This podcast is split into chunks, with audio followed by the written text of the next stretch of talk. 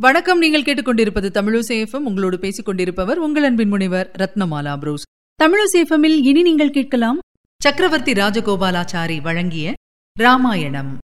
அத்தியாயம் நான்கு. பிரம்மதண்டம். விஸ்வாமித்திரருடைய உக்கிர தவத்தைக் கண்டு பரமசிவன் மகிழ்ந்து தரிசனம் தந்தார். அரசே உனக்கு என்ன வேண்டும்? எதை விரும்பி தவம் செய்தாய்? என்று மகாதேவன் கேட்டார்.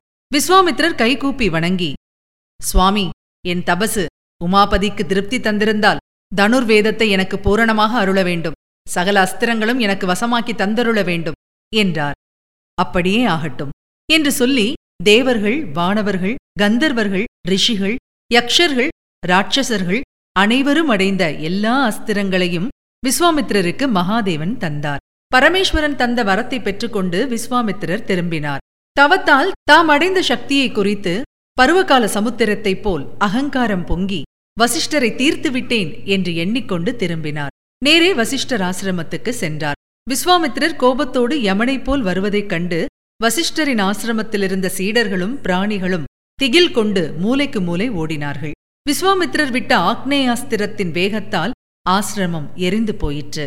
பயப்பட வேண்டாம் என்று வசிஷ்டர் எவ்வளவு சொன்னாலும் சிதறி ஓடுகிறவர்கள் பயம் தாங்காமல் ஓடினார்கள். வசிஷ்டர் இதைக் கண்டு வருத்தப்பட்டு இந்த கௌசிகருடைய கர்வத்தை அடக்க வேண்டும் என்று காலாகினி போல் ஜொலிக்கும் தம் பிரம்ம தண்டத்தை கையில் எடுத்து மூடனே! என்றார். விஸ்வாமித்திரர் ஆக்ரோஷம் கொண்டு ஏய் வசிஷ்டரே நில்லும் நில்லும்! என்று அதட்டி தாம் புதிதாக கற்ற ஆக்னேயாஸ்திரத்தை அவர் மேல் விட்டார். வசிஷ்ட மகாமுனிவர் இதோ நிற்கிறேன் நான் ஓடவில்லை!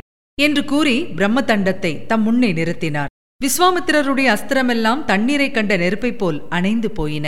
பிறகு விஸ்வாமித்ரர் தாம் அடைந்த அஸ்திரங்கள் அவ்வளவையும் பிரயோகித்தார்.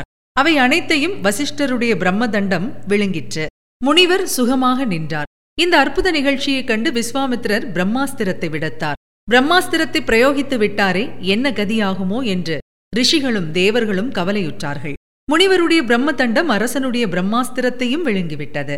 அஸ்திரத்தை உட்கொண்ட வசிஷ்டரின் பிரம்ம தண்டத்தினின்று நெருப்புப் பொறிகள் சுற்றிலும் பறந்தன. தண்டத்தை பிடித்து நின்ற வசிஷ்டருடைய உடலும் நெருப்பாக ஜொலித்தது. விஸ்வாமித்திரர் பிரமித்துப் போனார். பெருமூச்செறிந்து நான் தோற்றேன். சத்திரிய பலம் என்னத்துக்காகும்?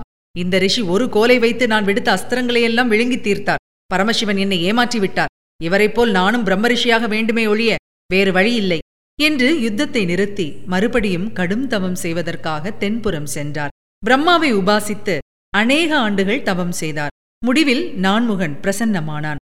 குசிகபுத்திரனே உன் தவத்தால் ராஜரிஷி பதவியை அடைந்தாய் என்று விஸ்வாமித்திரரை ஆசீர்வதித்துவிட்டு மறைந்தார். தாம் செய்த கோரமான தவமெல்லாம் ராஜரிஷி பதவியைத்தானே தந்தது என்று துக்கமடைந்து இன்னும் மிக்க கோரமான தவங்களை செய்யலானார். நீங்கள் இதுவரை கேட்டது ராஜாஜி எழுதிய சக்கரவர்த்தி திருமகன். வழங்கியவர் உங்கள் அன்பின் முனைவர் ரத்னமாலா புரூஸ். மீண்டும் அடுத்த அத்தியாயத்தில் சந்திக்கலாம். தொடர்ந்து இணைந்திருங்கள். இது உங்கள் தமிழோசை எஃப்எம் இது எட்டு திக்கும் எதிரொலி கட்டம்.